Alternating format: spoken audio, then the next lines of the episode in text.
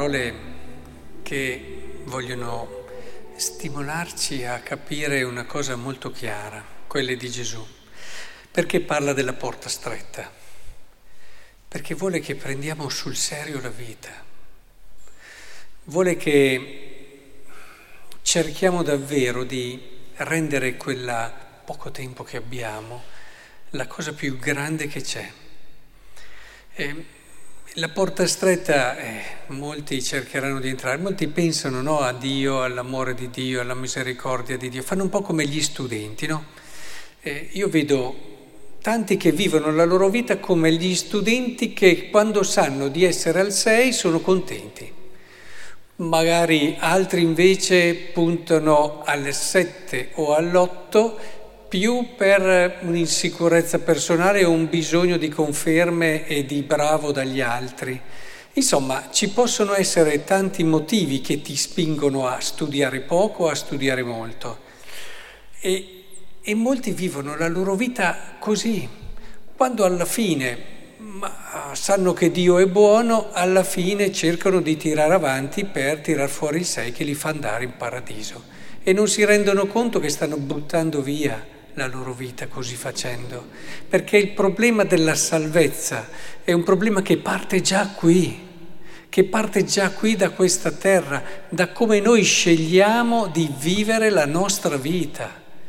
La porta stretta dice guarda, prendi sul serio, perché alla fine ci sono tanti brani anche del Vangelo, pensate alle vergini che alla fine rimangono senza olio e, e, alla fine non possono più entrare, è molto simile a questo. Molti proveranno a entrare per la porta stretta, ma se non ce ne hai, non ce ne hai, dovevi pensarci prima. Cioè è la vita che devi tu prendere sul serio e vivere fino in fondo, cercando di migliorare sempre di più quello che è lo spirito che ti guida. Eh, non semplifichiamo mai dicendo, beh, insomma, io faccio un po' di bene, eh, cosa vuoi? Non stiamo a pensare troppo. No, tutta la vita tu devi guardare in che modo fai il tuo bene e tutta la vita troverai qualcosa da migliorare sulle motivazioni che ti stanno spingendo a fare il tuo bene. Se ci avessi un quarto d'ora dopo la morte dovresti lavorarci anche lì, perché è un cammino quello di rendere il motivo di quello, le motivazioni mature, che è un cammino che ci accompagna sempre. E la porta stretta vuol dire questo, prendi sul serio l'opportunità che hai di capire l'amore, di tirare fuori da tutta la tua vita il meglio che c'è e il bello che Dio ha pensato da sempre. Del resto, quando qui si parla di tutto concorre, no? Abbiamo ascoltato Paolo, questa bellissima lettera ai Romani che ci sta accompagnando in questi giorni. Tutto concorre al bene di coloro che amano Dio. Ma quando è che succede questo? Ma quando tu lavori costantemente per amare davvero Dio. Può essere sorprendente, ma non è detto che dietro a un'opera buona ci sia l'amore di Dio. Questa è una delle prime cose che si imparano. Quando si esce un po' dalla superficialità e, e ti rendi conto, beh, i santi lo dicevano, eh, forse ne facciamo una di azioni di amore per amore di Dio all'anno. E, e quindi c'è da lavorare, c'è da lavorare in questo senso. E quando davvero tu hai una motivazione che è sempre più pura, riesci a leggere tutto quello che accade nella tua vita alla luce di Dio. Entri nel modo di vedere la realtà che è quello di Dio. Ed è chiaro che allora sai capire, sai dare il valore giusto, il peso giusto alle situazioni e sai trasformare tutto quello che vivi, anche le difficoltà, anche le prove, come un'occasione nuova per conoscere meglio te stesso e soprattutto il Signore. E allora è chiaro che abbiamo pregato nel Salmo, ma io nella tua fedeltà ho confidato. È chiaro che dopo tutta la tua vita si appoggia progressivamente sempre più a Dio.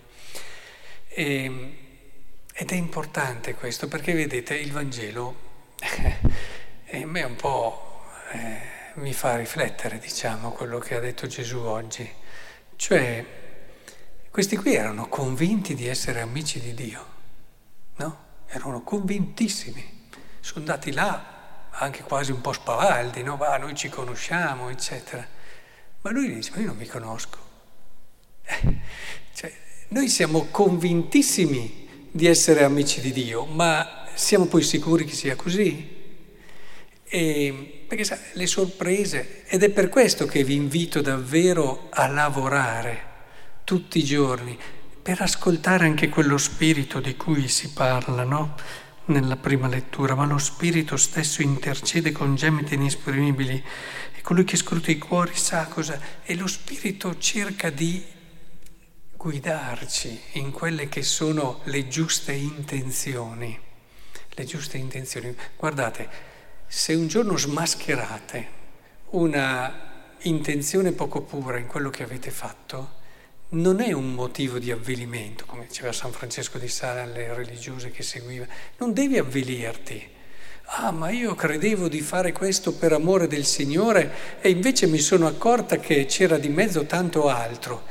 Bene, ringrazia Dio, perché tanto c'era lo stesso questo, adesso però ne sei consapevole. E quindi puoi fare quel passo avanti. E tutti i giorni che potrete dire ho scoperto qualcosa, non è che prima non ci fosse, c'era anche prima, quindi è un'opportunità bella, nuova, per entrare ancora di più nel mistero di Dio e nel mistero dell'uomo.